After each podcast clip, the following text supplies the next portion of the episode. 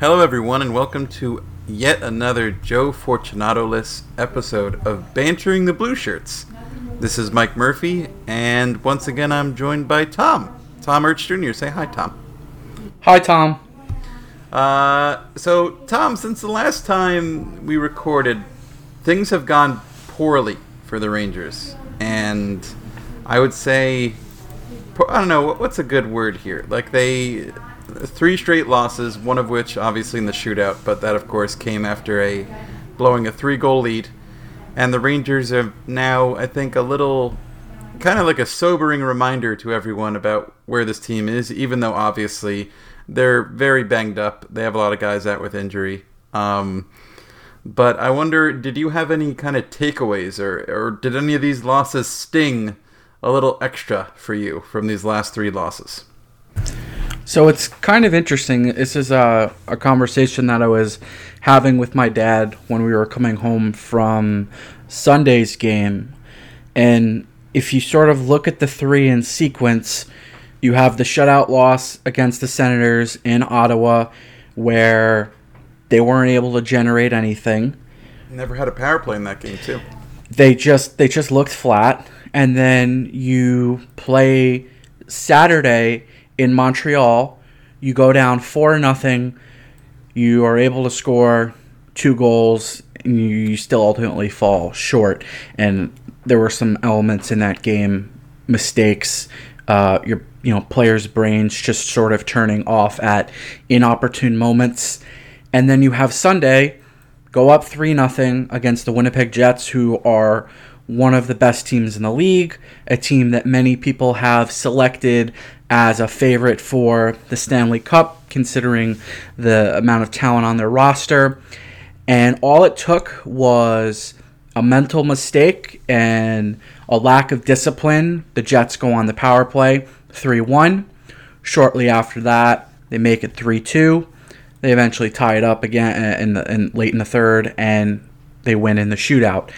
If I had to pick one of those games that was most frustrating, I would probably say the Montreal game just from the standpoint of it was it really wasn't a hockey game. It was things that we've come to expect with this with a young team and I, and that's important and a, and a team that's that's injured and it's it's not so much an excuse but you're going to have games like that and you want to look at the positives coming out of that game. Uh, a, a, you you see them fall flat uh, Saturday night, and then they come out like a house of fire uh, the night after, and you know that's to yeah, be. Ex- that was nice to see until they shit the bed. Yeah. Yeah, exactly. And as I'm watching the game, uh, it's they're they're not having a lot of shots on goal. They're they're scoring on almost you know perfect shots, um, and, and Winnipeg is, is is plugging away, plugging away, having a lot of zone time. Um, so uh, you could see it coming if, if you're if you've watched this team enough this year, you sort of get that that sinking feeling in your gut that something bad is going to happen, and nine times out of ten, that bad thing happens, and that, that you know that one out of ten times is obviously you have Henrik Lundqvist. That there there are times with he's done it so many times before. He just says no, this is not happening, and they win the game. Henrik um, Lundqvist is like liquid whiteout, like a thing of liquid whiteout that's just slowly running out for this team, just correcting mistakes year after year, season after season, and now on this, you know, this rebuilding team, and it's like people get. I don't understand the people who get like, oh, you know, he didn't give them a chance to win that night or whatever, or you know, how can how can he let three goals get past him in one period. And like if you if you look at the shots of that game, you know, obviously I hope everyone saw that game, but Rangers were outshot 42 to 19. Um, that's the fact that Winnipeg came back in that game is not on Henrik Lundqvist. The fact that the Rangers had a chance to come away with, you know, uh, an, an opportunity to pick up two points against the Jets is completely because of Lundqvist. Um, but I, I, I kind of answering my own question, Tom. I feel like that that game against Winnipeg was the one that was the most frustrating to me. Um, but you because like you said, it was it was good to see them kind of play hard, put some, you know, get some scoring chances, get a couple goals uh, after Montreal, which was really just a very ugly loss in my opinion. Um, it felt like Montreal kind of got on top of them, and the Rangers were never able to to kind of put up put up a real you know fight in terms of how do they how do they stop this? How do they kind of interrupt? You know, what was it? Two straight goals by Shea Weber, and then another two straight goals by Artturi Lehkonen, and then Jimmy Vesey scores and Strome scores on the power play and then uh, Montreal gets another goal um, in the third on a power play of their own. So it's been it's been kind of closer to the hockey I've I've expected we'd see this season, Tom. But a lot of that has to do with all the guys who are hurting, and that's relevant now because uh, as you posted today on the banter, uh, the Rangers are actually starting to get healthy. Um, you know, we heard today that all these guys who've been out are in what is it, Tom? Now they're wearing. Still, so, yeah, who's wearing a no contact? I don't know. So a no contact is still uh, Vlad Namestnikov and Adam McQuaid. We really haven't heard much about Namestnikov. Um, we know he went through the concussion protocol, and the way I sort of interpret things is there would be a lot more red flags if he weren't able to skate. Um, if that would indicate to me that there is something much worse at play. Um, it was sign, kind of surprising to see that Buchnevich was on the ice as soon as as he has been, and he's even uh, a potential for this weekend along with. I thought Russian guys weren't tough though, Tom. Yeah, yeah, they don't really. They're sort of made out of like glass, and they don't, don't have grit, and they float around, and they're you know, it, it, but I guess he's, you know, he's sort of like a rare breed, uh, sort of. Did we know, ever get a specification? I know McQuaid is lower body. Do we know what the hell's been going on with him? Because now he's he's still he's still considered week to week, but he has been that for a long time. I mean, I'm trying to remember the last time McQuaid was even in the lineup now, and. Uh, I believe he was. Uh, David Quinn was asked this question. Um, it was one of the the recent uh, games, whether it was the practice before or a post game, and his answer was that he's about two weeks away. And if we look at the calendar using today as December 4th, 14, 14 days from now is December 18th. And it's sort of, to me, it's like, you know, sort of get to the Christmas break where the before the um, the roster freezes, and it's if you can just sort of delay, delay, delay, delay, then you don't really have to make a decision with uh, with McQuaid for the most part. But yeah, I feel like he's been two weeks away for been out since the last month. 25th. I mean, that's a long time. And I think he only has eight games on the season, so yeah, that's right. That's but I mean, what's kind of if he is getting close to return, as you said, you know, around Christmas break, you know, I've already, I kind of, unlike Joe, I like to look ahead at our, our mailbag, Tom. And we have a whole mess of questions about what happens with this defense. And I think that is, that is kind of the big pressing question here is the Rangers could really find themselves in a tough spot because right now, one would have to imagine that Adam McQuaid's trade value is simply, but we'll just say this because it's, you know, it's kind of it goes without saying, and it's also a very safe statement, but it's important to kind of put this in context. It would be far less than what the Rangers gave up for him. Um, and that's important because does that mean the Rangers might be encouraged to showcase him as one of the guys who they know is on an expiring contract, a guy you know you can move, and you know it's not really going to cost you anything. He's not going to be a part of the rebuild. I don't think the Rangers expected uh, you know, the pieces to fall like they did. I don't think the organization really trusted D'Angelo to kind of assert himself the way that he has, and I don't think they really believed that Pionk would be putting up the kind of numbers that he is putting up, which has made the Adam McQuaid trade just look. Also, you know, it also should be noted how valuable Fredrik Claesson has been. Oh yeah, I mean, just to, to briefly interrupt with McQuaid, yeah, I yeah. I, th- I think there's not much to showcase for a 31 year old defenseman who his primary reason for being on this team was to be an honest player, a tough player, someone that would clear a crease and make people think twice and all the someone on your bench who, if you, if you rubbed like a, a match on his on his chin, you could strike the match on like on the stubble alone, because that's how much grishin and grit, and that's what Adam McQuaid was. He's the like I, it's interesting to me that people use the word honest and stuff. Honest feels like a way to describe like a guy who can't really rely on skill as much, so he tends to play physical and like he's always going to go out there and work hard, but that's kind of because that's what his career path has been. He knows he has to work hard. yeah And guys who look like they're working hard um, are often doing that because they're not always in position. Uh, that's not always the case, I should say. But, like, I, I don't know.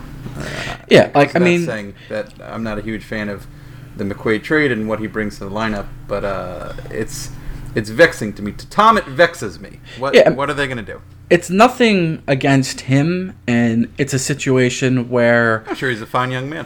right and their thought process.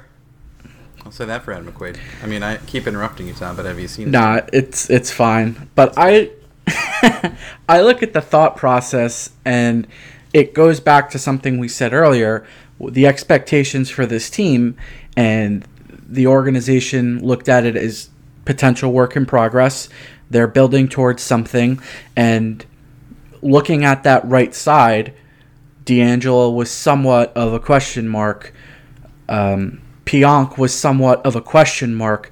The only solidified guy on the right side was Shattenkirk. So to have McQuaid there as a, you know, air quotes veteran presence because that's something that's overstated. I'm not saying that you know veteran presence does not matter, but it's it. I feel like when that's your go-to thing, sort of like when we were in the the banner chat when the we were talking about uh, the news of, of Daniel Sprong getting traded and Ryan Gropp getting sent down to the ECHL. When you're sort of reaching for size and you know ability and frame and stuff like that is your your go-to thing. I think that's sort of akin to a guy. Oh, he brings a veteran presence.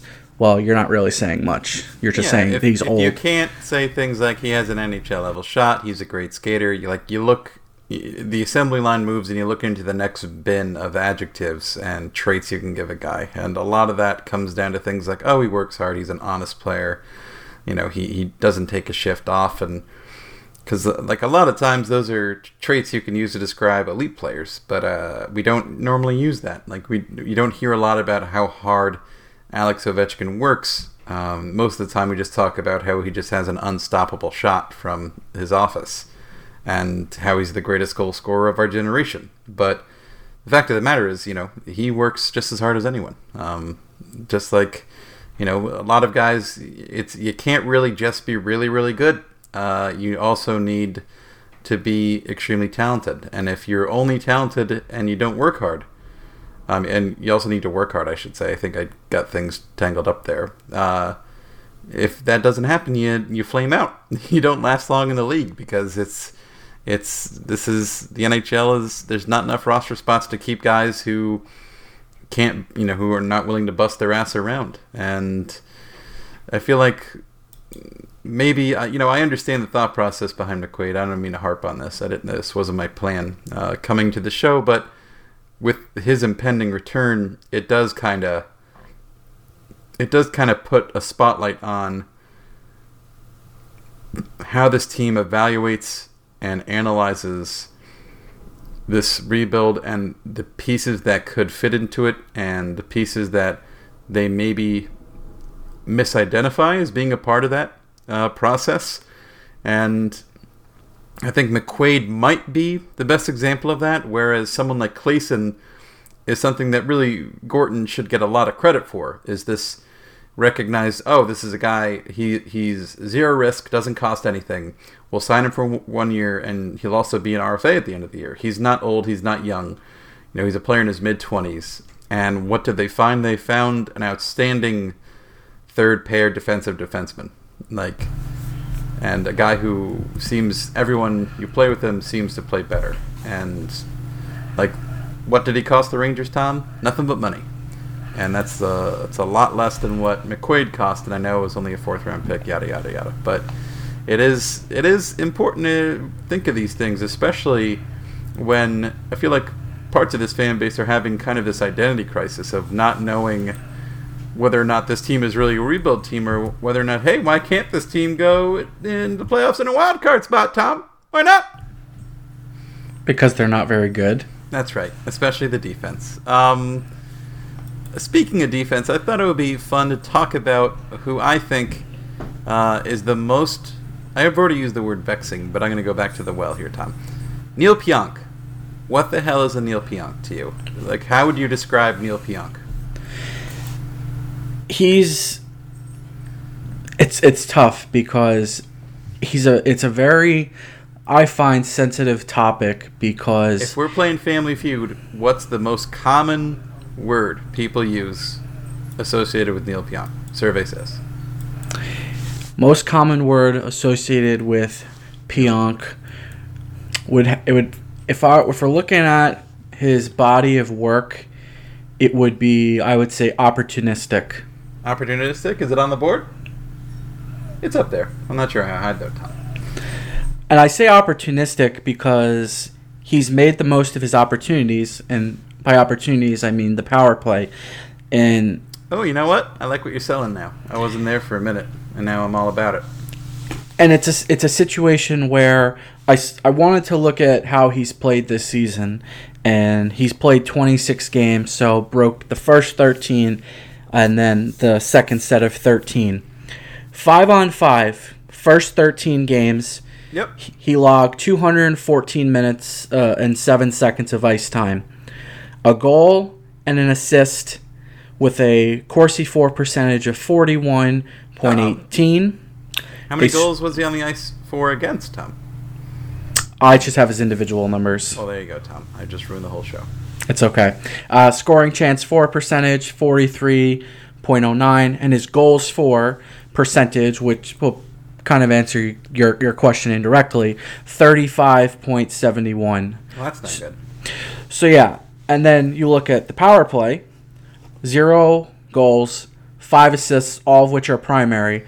So you're looking at, uh, if you add all situations, two goals, six assists, eight points in his first 13 games. Uh, seven primary points, all, all uh, stated. Yeah. So you look at the last 13, he got a little bit of a bump in ice time, 219 minutes and four seconds. Um, although He's the- averaging almost 23 minutes of ice now on the season. Yeah, and the, the one stat I didn't include in the first 13 was a PDO of 93.08, so he was a bit unlucky, you could say. So Yeah. In this last stretch, 219 minutes, a PDO of 103.4, no goals, two assists, five on five, one of those primary. Uh, CF percentage 42 52, scoring chances for percentage 41.34, goals for percentage 52.63. Once again, opportunistic on the power play, two goals, four assists, five primary points, six total points, and then in all situations, total of two goals, six assists, and eight points. So he's he's split uh, eight points in 13 games respectively. So offensively, you would say, okay, he's a guy that puts up points, but his underlying numbers are shit. And I really think that's something that the team should get to the bottom of because while I'm I'm not saying that Neil Pionk is going to be this puck possession wizard. He's not going to be doubt that. Yeah. Right, but I don't think he's going to be like 40, 41 CF bad. I think there's potential for him to be 46, 47, 48 player. And it all comes down to how he's been used and it's this unwillingness of of Quinn to break up the Marc Staal and Neil Pionk pairing. Um, like I mentioned before the show, the Rangers only have four pairings, five on five, that have seen more than 100 minutes of ice time together. Mhm. Staal and Pionk, 320 minutes. Claesson and Shattenkirk, a pair that has come together recently, 190 minutes. Skjei and D'Angelo, 179 minutes. and then Smith and Shattenkirk 135 minutes. And the numbers of Staal and Pionk are, are, are just bad. But what's interesting. Bad. They're just, uh, you just want to push them into a fire and stop thinking about it bad. Yeah, so their collective Corsi for percentage 39.89, relative minus 7.81. Their goals for percentage 47.83. Uh, it's For those of you who are not inclined or not uh, not in tune with analytics, all these are bad numbers. These are not good. Um, is is the uh, the shorthand way of going through this? The, the things bad things happen for the Rangers, which means they're often wildly outshot and outchanced um, when that pairing is on the ice. And what makes this so kind of frustrating, as Tom is pointing out, Quinn just doesn't want to break that pair up. Um, I, I, think before the show, you and I were talking, and you know, you mentioned how I think what is it, Tom? Like the uh, one of the after the Pionk Staal, one of the highest kind of shared ice times among D is Claesson and Shattenkirk, and that's a recent thing.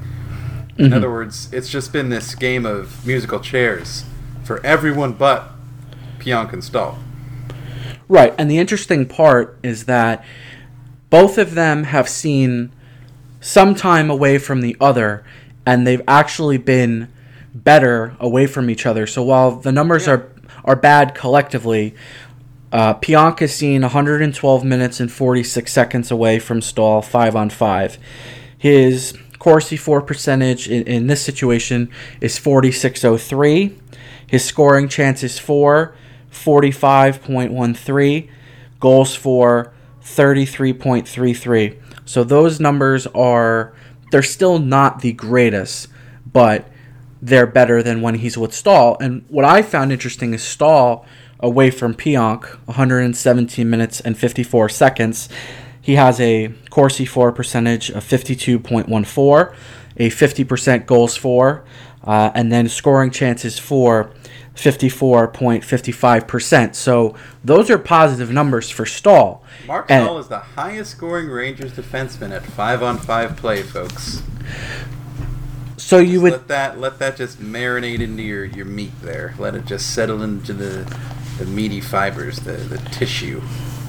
It just that's a hard thing to wrap your head around. It also speaks volumes about what has gone on with Shattenkirk this season, which you know I've talked about on the podcast recently, and whether or not it's time to worry. I'm officially worried about Kevin Shattenkirk, Tom. I don't know where you stand, but uh, whatever whatever shirt I have to wear on field day to be grouped up with team worried about Shattenkirk, grab the, the tie dye or the shirt dye and put me with that group because I'm I'm concerned.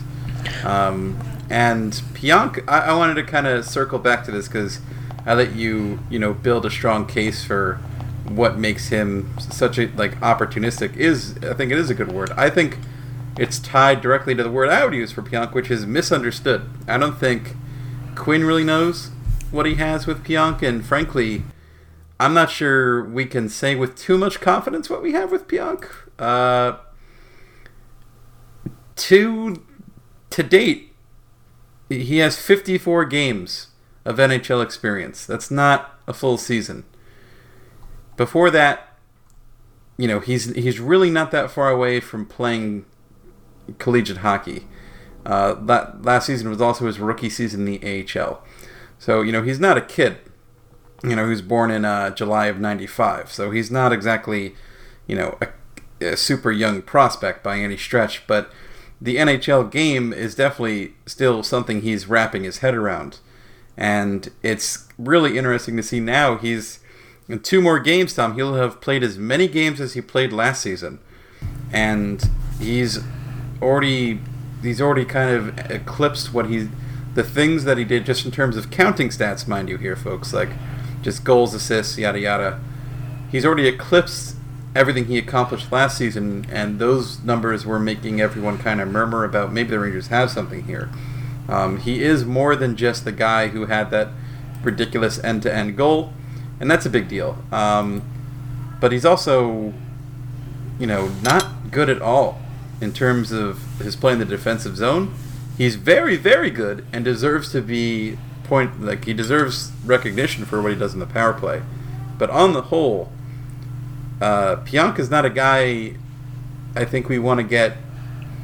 We want to put too many labels on him beyond labels like he's definitely been opportunistic and he's definitely uh, misunderstood because we're still figuring out what he can do. And like Tom, I agree. I don't think he's going to be a nightmare in terms of uh, possession, like a black hole for possession. But I, I say that you know I, I make that statement in pencil, not pen, just because we don't we've seen 54 games of this kid as you know a defenseman, a young defenseman in the NHL on an awful team, uh, and we know that we really have very little data to look at him when he's away from Marc Staal.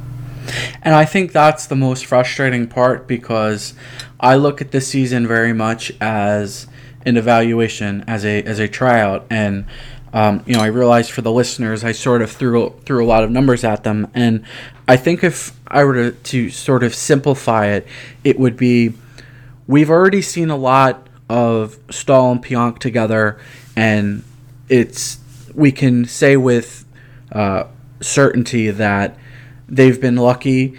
I think the one thing that has been driving the fact that they're still together mm. is that they've shown an ability to score goals uh, together. And goals do happen for the Rangers when they're on the ice. And that is sort of is the, the the band aid that sort of covers up all the goals that they've been on the ice for against. And given the fact that the defense has been rotated as much as it's been, it's it's kind of I don't want to say hypocritical, but it's kind of just curious that that's the one thing that hasn't been altered. We saw Pionk be a healthy scratch. We haven't seen Staal as a healthy scratch at all this year.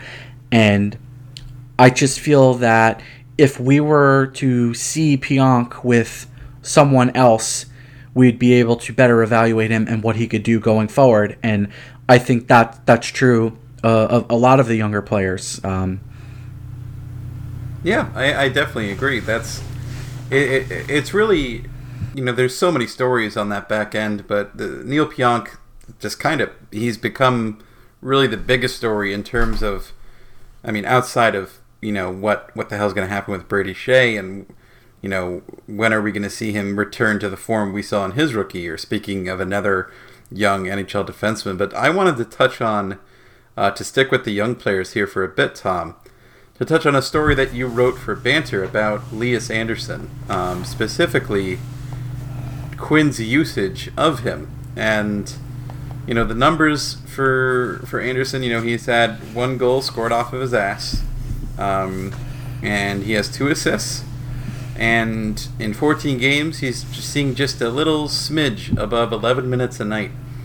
Um, he's had three straight games where uh, Quinn has kind of deemed it appropriate to give him more than 10 minutes of ice time, which is nice. Um, but what the hell is he doing with Lias Andersson? And why is it, you know, why is the team keeping him up here if he's being used this way? It's something that I don't quite understand. And I, I think back to earlier this season when Joe wrote the piece on Quinn failing Filip Chytil. And I look at the situation with Andersson as he was in their view he wasn't good enough to make the team out of training camp, and part of that was because Brett Howden played so well and Howden's played well by and large uh, this season. So when they had the injuries, it was a situation of him being next man up, and he was promoted, and he started on the fourth line. He was playing with Cody McLeod. He was playing with Vinny Lettieri. Recently, he played with Tim Gettinger and Steven Fogarty. And these are players that either are young and as inexperienced as him, those that have proven themselves slightly in the AHL and haven't been able to stick at the NHL level.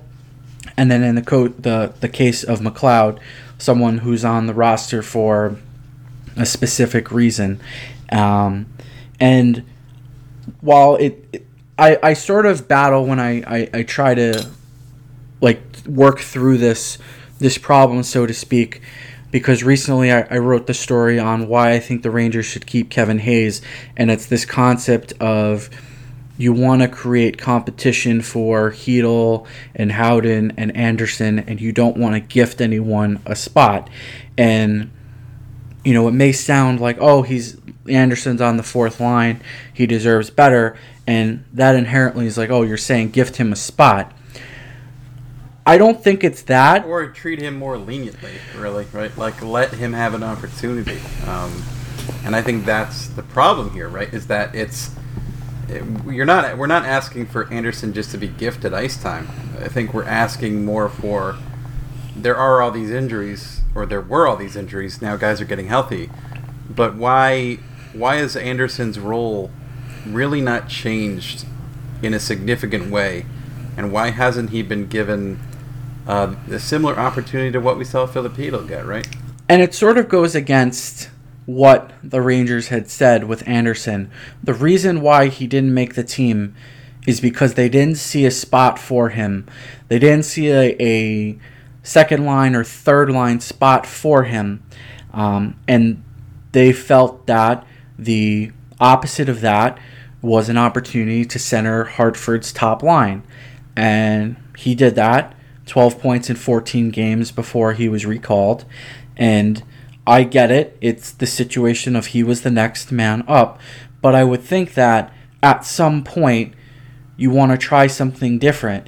You want to create an opportunity, see how the player reacts, and then you can sort of make a make an evaluation. So in this hypothetical situation, which may sort of go out the window if Zuccarello and Buchnevich are going to be ready for this upcoming Florida road trip, I would have put Andersson on the top line aside of Zibanejad and Strome and just see what happens. Uh, is he able to hold his own from a possession standpoint? Is he able to enter the zone and, and win those battles along the boards against uh, an opposition's top pair? Is he able to find those seams with passes that we've seen from time to time on the fourth line, uh, but only for his defensive, um, you know, people not to, to, to put the puck in. And I just think he, he needs an opportunity. And the sooner they are able to try something different, you get a better understanding of, of what he can be. Yeah, that's kind of the crux of it because the opportunity should be there, and it, it really hasn't been for him, and that's that's tough. Um, and it's tough to see him, you know, just go with three points in 14 games, even though we we, we know he's not necessarily a guy with an offensive ceiling like Chytil's, but um, it's it's kind of it might be I think dismaying is a good word to see uh, the recent success that Chytil's had, the success that Howden has had, um, and then to have Andersson kind of get this uh, delayed opportunity, right, and then uh, his opportunity comes with you know a lot of you know kind of you know he's out there skating in the bottom six he's throwing the body a lot and he's trying to get shots on net uh, but the opportunities aren't really there he's not really getting a lot of special teams time either which is you know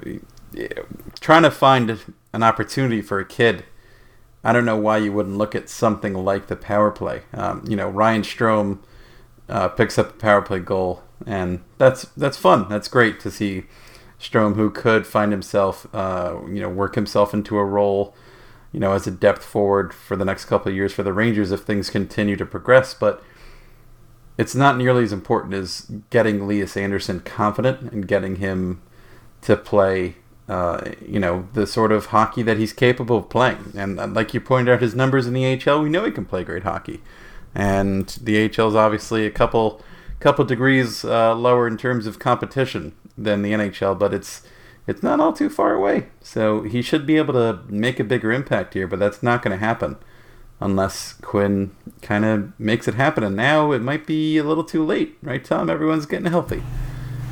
Exactly, and I don't think it would have been a bad thing to give him a game or two on the top line we all saw what happened when Chytil got bumped up, and he responded with goals in five straight games, and now he he looks like a confident player, and he's just having fun and being a positive uh, influence for the Rangers. Opportunity is like the, the, the buzzword of this show. We, we talked about Pionk being opportunistic, and now we're saying that Lias just needs an opportunity. Well, you know, a wise man once said that great more moments are born from great opportunity. Oh. You know what else a wise man once said, Tom? It William fits, it Nylander. ships for a low flat rate. No, I was going to say William Nylander uh, is a Toronto Maple Leaf, which means he's not a New York Ranger, uh, which means Toronto was able to close that deal. So uh, Joe Fortunato, despite I'm sure many, many uh, for black arts and uh, satanic rituals, um, all sorts of things that he was anything and everything he was trying to do to make Nylander a Ranger, it was all for naught. Uh, It was a pretty nice deal too. it was a pretty good deal. Uh, it feels like Toronto definitely got you know got it to break their way after holding their ground, and uh, I'm sure the Players Association won't be happy about that to some degree. But also, hey, um, you know he he was put in a tough spot, and he I think he has a good reason to be worried in Toronto about whether or not he gets dealt. And you know he has this kind of verbal commitment right from Dubas that uh, so long as he's the GM, you're not going to go anywhere. But gonna be tight. You gotta fit, gotta fit some guys under that cap over there in Toronto. That's gonna be, it's gonna be fun to see what happens. And it's interestingly enough, Tom, it can kind of be the fact that Nylander signed might mean that the Rangers get involved in a trade with Toronto sooner rather than later. If uh, if something kind of shakes out where you know things can work out, like a guy like I've I've said this name before, but a guy like Connor Brown, who's you know 24 years old, 2.1 million.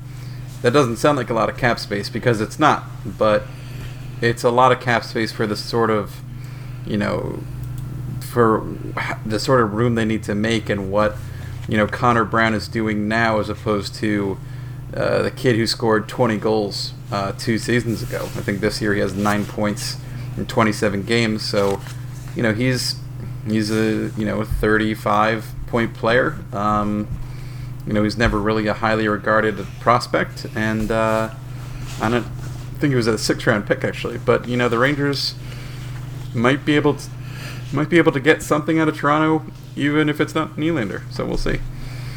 And I think the one interesting point from the Nylander situation is I I Mhm. posted it on Twitter.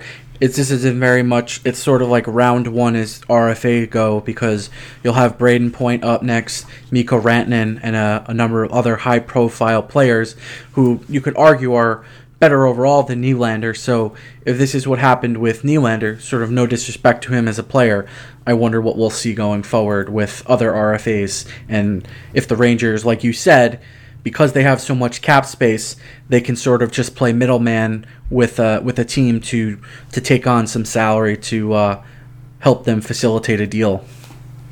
You know what, Tom? You might be crazy, but I agree with you. Um, the other thing to mention is Seattle's getting a hockey team. Uh, that was official today. Uh, so that is something to keep in mind, especially with contracts and an expansion draft. Uh, Seattle, what is it, Tom? 2021, 2022? It is yes, 21-22 and I think it's just such an NHL thing to do to have an expansion team come into the league and the potential last year of the collective bargaining agreement. The only reason I say potential is because next September both the league and the NHLPA have the uh, the option to opt out. Um, so it's uh, I'm I'm excited. I visited Seattle um, last year, and it was tons of fun. Um, I think hockey's going to be great there. You're going to have proximity to Vancouver. That should be a, a cool little rivalry. You've had junior hockey in Washington State for you know a long time, and I I just think. Uh, I want a It- plaid jersey. I want a brown jersey or a plaid jersey. I hope for some green. I hope for some different colors. I I just don't want it to be something we've all seen before. Um, But uh, and also the name. Embrace the color of salmon. That's what Like- I would say. They put out odds, like betting odds for what the team name should be, and I think Totems was the most popular one. They threw out like um, the Seattle Sockeye, the Seattle Squatch. Um, Squatch. Oh my Yeah. god. but there's options there. But yeah, it's way too early to sort of get a sense of what that'll be. But um, yeah, we'll have to eventually think about that. And I guess from the Rangers' perspective is that from an expansion draft, they don't have any really long-term contracts, so it's not like they're going to be fighting for expansion slots. So, but more to come with that because I would assume they're going to add people in free agency and trades between now and then.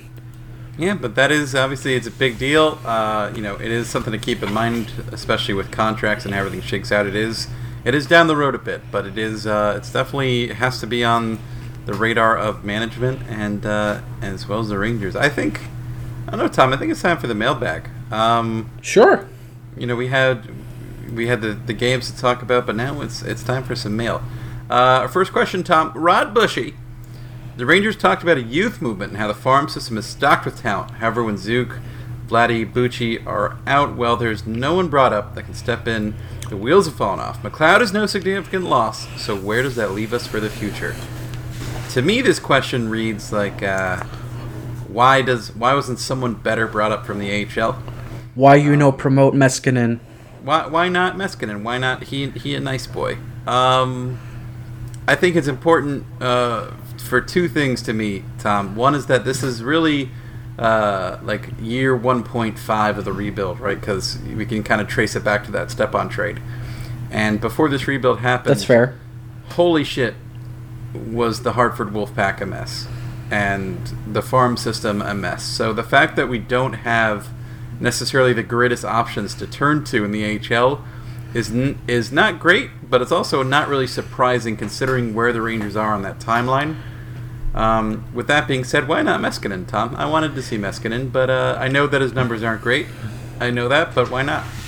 It was interesting because I think I forget how far back it was, but um, I, I made like one of uh, something on the banter. It was just like a news update, like, oh, if if the Rangers need to call someone up, here are the options they could go in, and I mean, Meskikin Meskanen's not been bad. Um, I th- I think he's fourth or fifth in team scoring. The the two scoring leaders are veterans, um, Peter Holland and then Cole Schneider. So two guys that are looking to be mainly AHL players at this point. You might see them come up um, at at some point, like if they trade everyone and it's just a complete mess. But I wonder if this sort of ties back to um, like the Andersson thing we were talking about, where they were just looking for the the next man up in terms of best overall fit, and I guess you could say Beleskey as a veteran made sense, although it Yeah. might have been for just the one game. But I would have liked to see Meskin in. I would have liked to maybe see Boo back as a fourth line center. Oh, Um, forgotten prospect, Boo Nieves. yeah, but Sad. I, I think if if we were to sum it up, they're being cautious and maybe they only want to have so many young players on the roster at one time.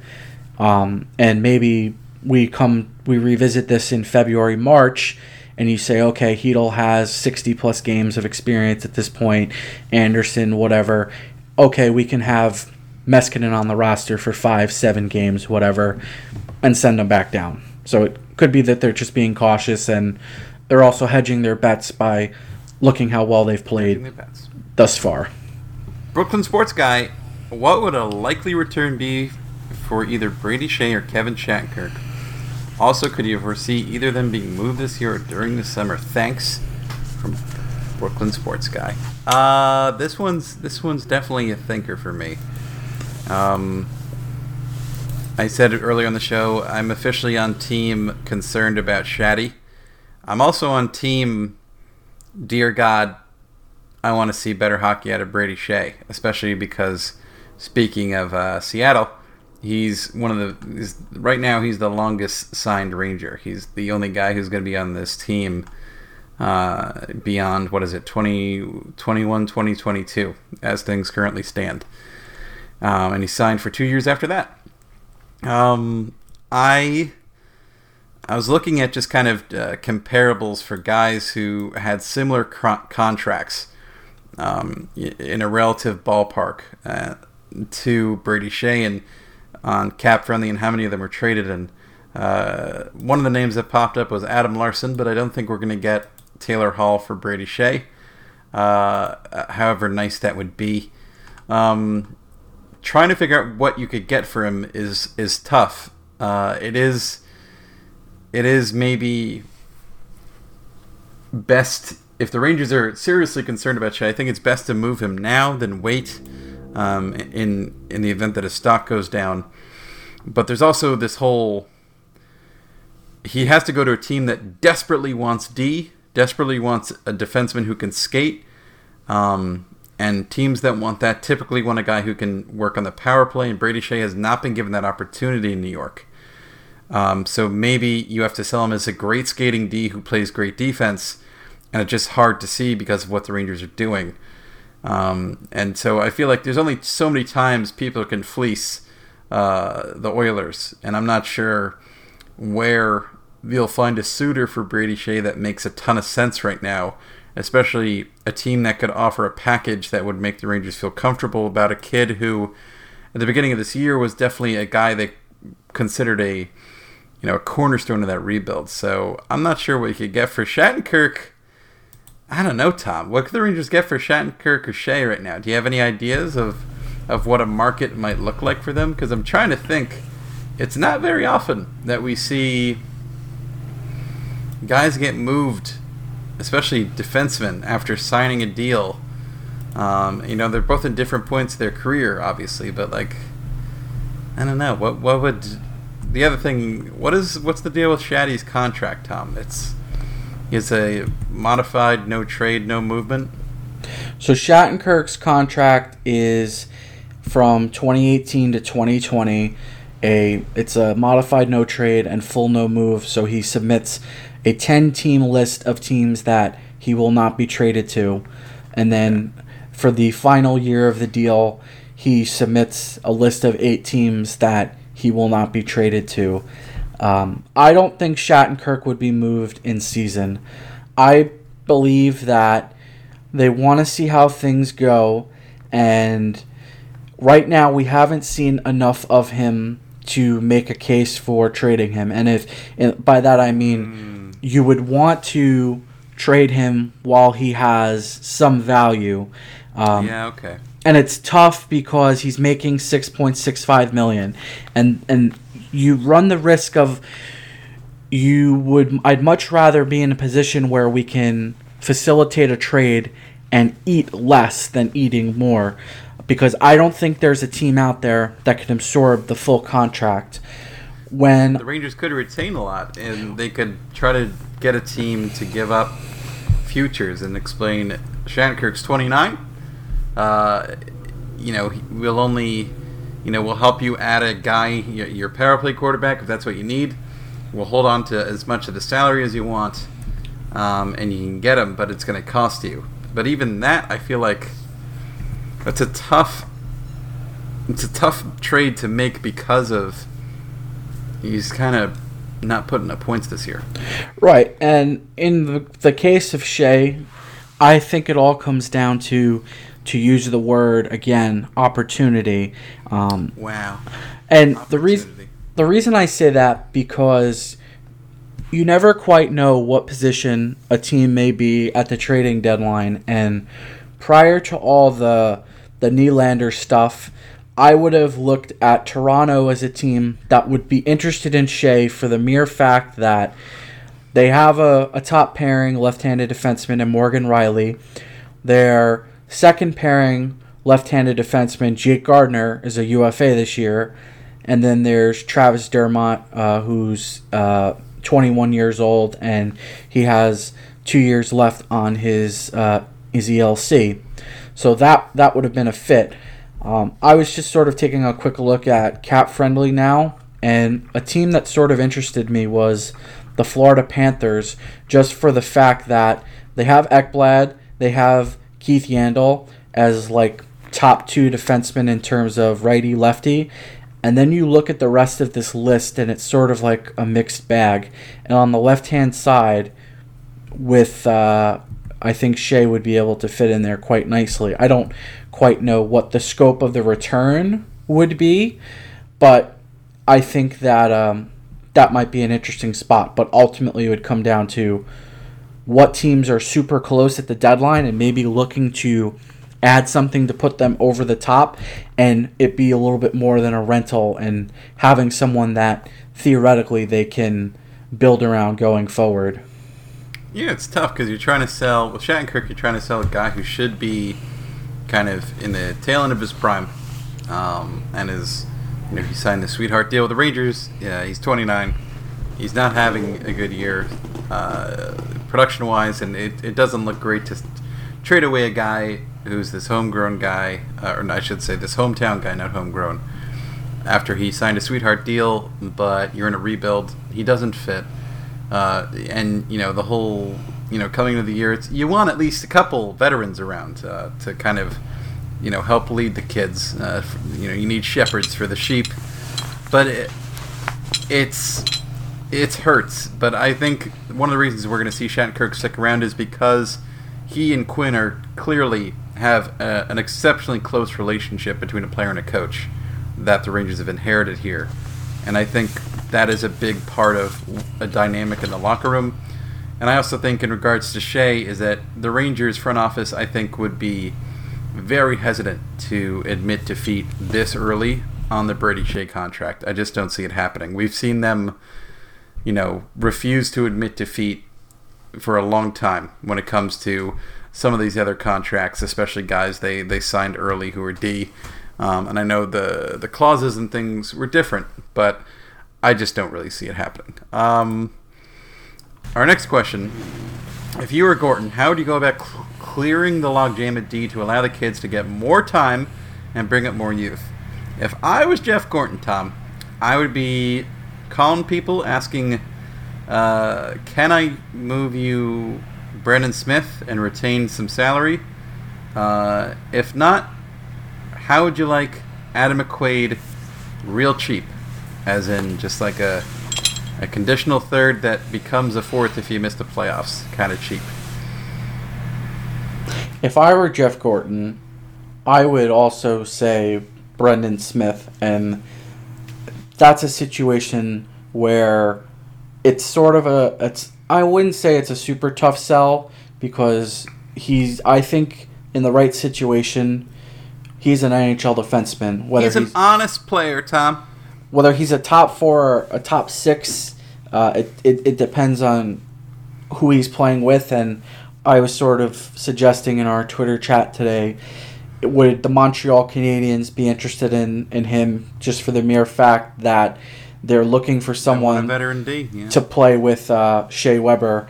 Um, and reportedly, the Dallas Stars were interested in Carl, Karl Alzner. And if they're interested in Carl, Karl Alzner. How could they not be interested in Smith? Right. Yeah. And the other name is, it would be very unpopular, but.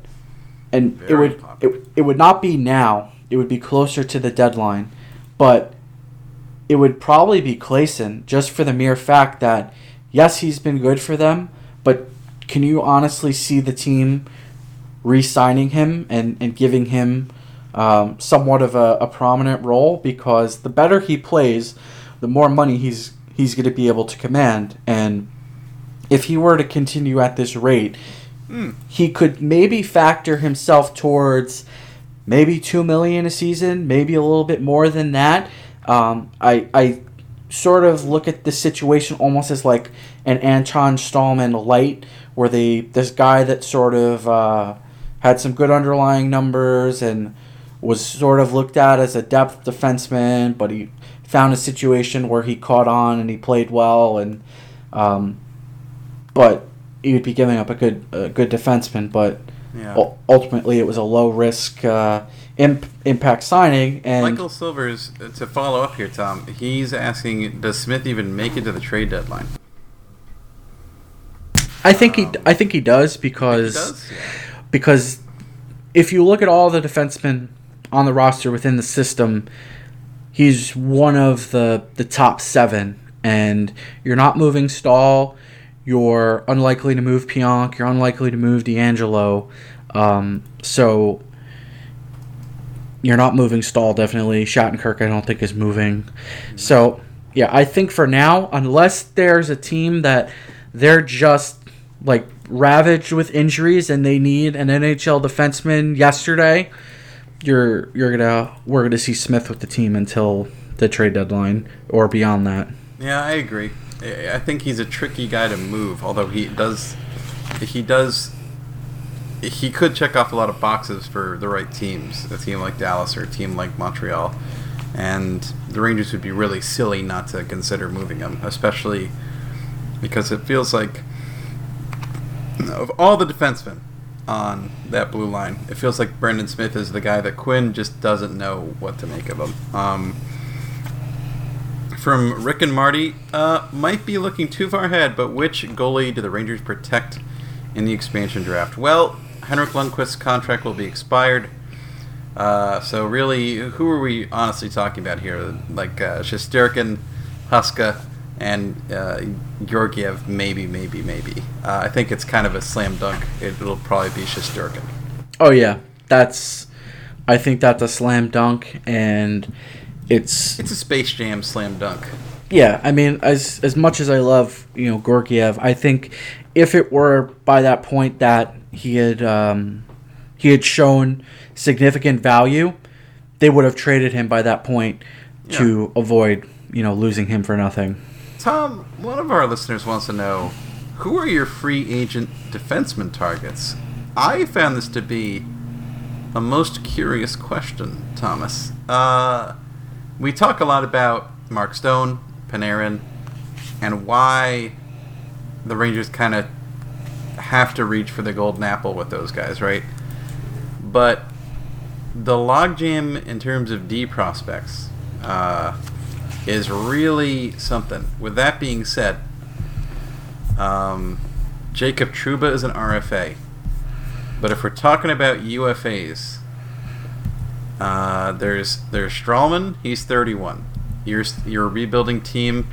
You really shouldn't necessarily be looking at guys who are over 30. Like it just uh, it doesn't make a whole ton of sense. Um, I'm not sure there's anyone there who jumps off the list to me without uh, you know really kind of sinking my teeth into it.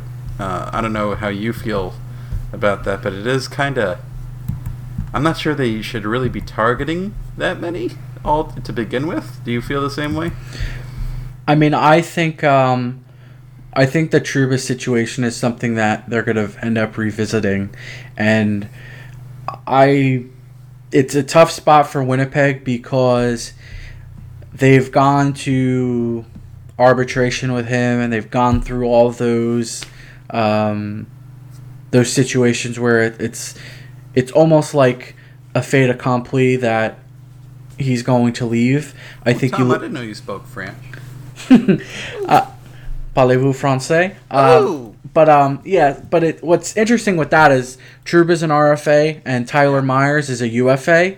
So those are two of your top four right-hand defensemen right there. Karlsson's a UFA.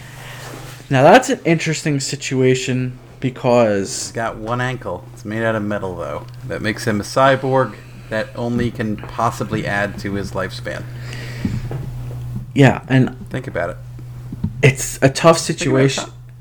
Oh, I mean, I love Erik Karlsson, and uh, I don't know why he's gotten so much crap this year. Where it's like, oh, he's 28, yeah. he's not played as well as they thought he would. Like he's leading the team. Have you seen what the, the the Sharks' underlying numbers are, especially when Karlsson's on the ice? They should be running away with games all the time. Yeah, but the Pacific Division this year, it's really strange. Like It's- the Oilers have a chance to make the playoffs, and who would have thought that? But Yeah, I'm not sure that the Rangers should really be looking at D. Um, with that being said, maybe it depends a lot on what's going to happen uh, this listener was gray market band. It depends a lot on what happens with what they do with the deadline, specifically with those guys like Smith, like McQuaid, like Shattenkirk. If they clear out a lot of bodies and clear up this logjam, it becomes a question of, uh, all right, well, who, you know, do you have to find bodies? Because the other Right. thing to remember is how many guys who are in the AHL right now on, for this team do you want here next year? Like maybe Libor, maybe, uh, you know, do you want, you know, do you want to uh, look at adding anyone else really? I mean, John Gilmour is not a prospect. Uh, yeah, if if I looked at this list and being like hundred percent, uh, you know, honest, the only name that I might consider, and Mhm. it's it's tough because I haven't run the numbers in a in a Yeah. while. is just shooting from the hip, folks. Yeah, but at one point, Jake Gardiner and Ryan McDonagh were pretty similar. In when you looked at offense, Yeah, you looked Gardiner. at usage, and you looked at their underlying numbers. So, like you said, we don't know what's going to happen with the defense, but Mm-hmm. he's gonna get he's gonna get a ton of money, and he's gonna be without of the Rangers' price range. But if if he were someone that stayed on the market, and the Rangers said, "Oh, we want to add someone that reminded of us somewhat of Ryan McDonagh," then he would be on that list. But yeah, it's a pretty um, It's Pretty- a goofy list to Yeah. look at because so many of the as as you might expect, uh, you know, it's it's Karlsson and Myers are probably you know the two biggest names in terms of guys who, you know, are, are high paid guys who are going to hit UFA who are under thirty, and then after that it's a whole bunch of guys until you hit Jake Gardiner, as you pointed, because he is. Uh, you could bring back Michael Del Zotto, twenty-eight-year-old Michael Del Zotto. But why would you? Why 35 year old Dan Girardi. Oh wow, could bring back Danny G. I mean, you trade Chat and Kirk, you need another guy to lead the kids. Bring back, bring back Dan Girardi, and that's how you rescue Neal Pionk from Marc Staal. Tom, you, you put Staal with Girardi. Um, and next question: uh, If someone offered you a guaranteed cup this year, but it would mean the Rangers forfeit all their progress towards rebuilding and lose one of Hedel and Kravtsov, would you do it? Uh, spoiler: Tom and I talked about this before the show. I think, you, of course, you do it. Because what is the rebuild building towards? The goal is to win a cup. If you knew uh, by some uncanny, almost certainly forbidden powers that you could deal away the soul of one of these two young men from Europe to get a cup now, and it would happen, and you know it's going to happen. The devil's written the contract in blood, and the blood has dried. It's not smeared. It's good blood. It's it's a good fountain pen. The devil would naturally have a very high quality fountain pen. If all that is true, of course you do it. Uh, with that being said, uh, that's not what's going to happen. There's no way to guarantee it. The playoffs are crazy. The Rangers are not a prospect for a established star trade away from being a cup team. They're not even that sort of trade away from being like a contender or a wild card team, in my opinion. They're just they're not there. They're not there. They're not they're not an Eric Staal away. And someone responded to that saying multiple cups is preferable. Yeah, multiple cups always. Sign me up for the dynasty. With that being said, not easy to do in the salary cap era. Uh, I think the most important thing is you build towards being a competitive team that ultimately reaches the cup. The Rangers are coming out of a, a, a window where they were a competitive team and a very good team. They never got there. And so that is just more reason to say, you know what, this didn't work. We've already moved a little too far down this road to, to think otherwise. You can't do it. I mean, obviously more is better. Like if you could have two bowls of ice cream as opposed to one, you're gonna take the two bowls. But if it's one bowl versus zero, you're gonna you're gonna take the one. And Take the one bowl. Right, and uh, what I think, and and it, it depends because we don't know how long you know the people that that are um, you know commenting on the blog, listening to the podcast, how long they've been fans. There could be people that you know they they've been in this their whole life. They could be fans that they sort of jumped on uh, after the lockout or whatever. But we saw eight years old, Tom. yeah, like we saw a lot of good Rangers hockey, and when we saw that it was towards the end, it was frustrating because you could see that they weren't good enough. So I would think now, because they're building towards something, you can have some patience because that's the expectation that once they come out of this, they'll be in a much stronger point than uh, when they were when they were making the playoffs year after year after year. Tom, I have a final question for you. Uh, I took a long walk today, and I was uh, I was gripped by an intense need to, to relieve myself, to uh, to dispel with my liquid waste, to urinate. And I knew in the back of my head that it is against the law to go tinkles in public. You can't do it. And I also know that like if you do it near a park or a playground or a school, you could get registered as a sex offender. And so, my question to you if push comes to shove, do you just piss in your pants? Or do you roll the dice? What do you do? I would just, uh, I don't know, I would run as fast as I can and try to find the, the nearest bathroom. Tom, what if it's snowing, Tom? Well, if it's snowing, there's no one around, and you just go find like a pile of snow, and that's the problem solved. All right. The other part of this that I thought the nuance to this, right, is naturally you would want to pee in a remote wooded area, and many of those areas are parks, and the, the park aspect just increases the risk of the of the punitive measures that could that could take place. It's a real, you know what, folks? It's a real catch twenty two, and I'm pretty sure it's best to just piss in your pants. If you want to avoid, because there's, I don't think there's a law about pissing your pants.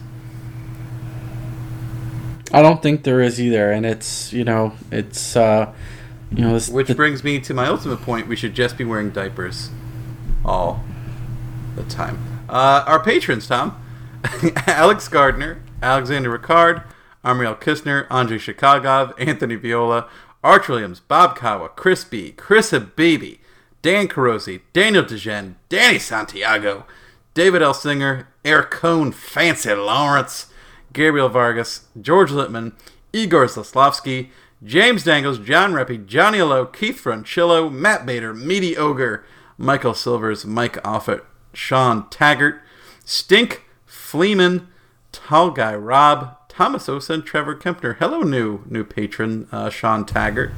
I like that name, Sean Taggart. I bet you Sean Taggart would see the light and know to just piss in his pants. Apparently, you're too big of a man for that, Tom. You have nothing to say, do you? You got nothing to say. not really. We're doing, a, we're doing a po- we're trying to entertain people here, Tommy. You got nothing to say. Uh, not in this specific scenario. I've Well, not. well, let me ask you this: What's your go-to establishment if you got to rush in and pee, knowing that they're going to be like, "Oh, sir, you can't use the restroom unless you're a customer." Like, where do you look them right in the eye and you say, "It's on the floor, it's in the urinal"? I mean, I've had it before where it's like, oh, the bathroom is for customers only, and you grab like the really small, like twenty five cent stick of gum, like the, Oh, sure, that's not a bad move. and I just go and I leave it on the counter and I use the bathroom and then I just walk But you out. know what, Tom? God damn it, we're all animals. I mean, humans try to act like we're better than animals. At the end of the day, we're just animals with clothes on, and we've made roads and cars, and we think we're special. We're not special. We're not special, Tom. We should be allowed to relieve ourselves in public. And with that, I bid you all good day. Thanks for listening to the show. Bye. Goodbye everyone, Tom. Bye, everyone. The show. the show was pretty good, and I just I just went and ruined the whole thing. But that's it. Yeah, uh, we'll talk to you next week. It's weird because the Rangers are off for a week. They're not playing again until Saturday. It's a lot of no Ranger hockey, but we'll we'll see what happens. Team gets healthy. Uh, Mike's gonna piss his pants. A lot of things will happen. Until then, bye bye.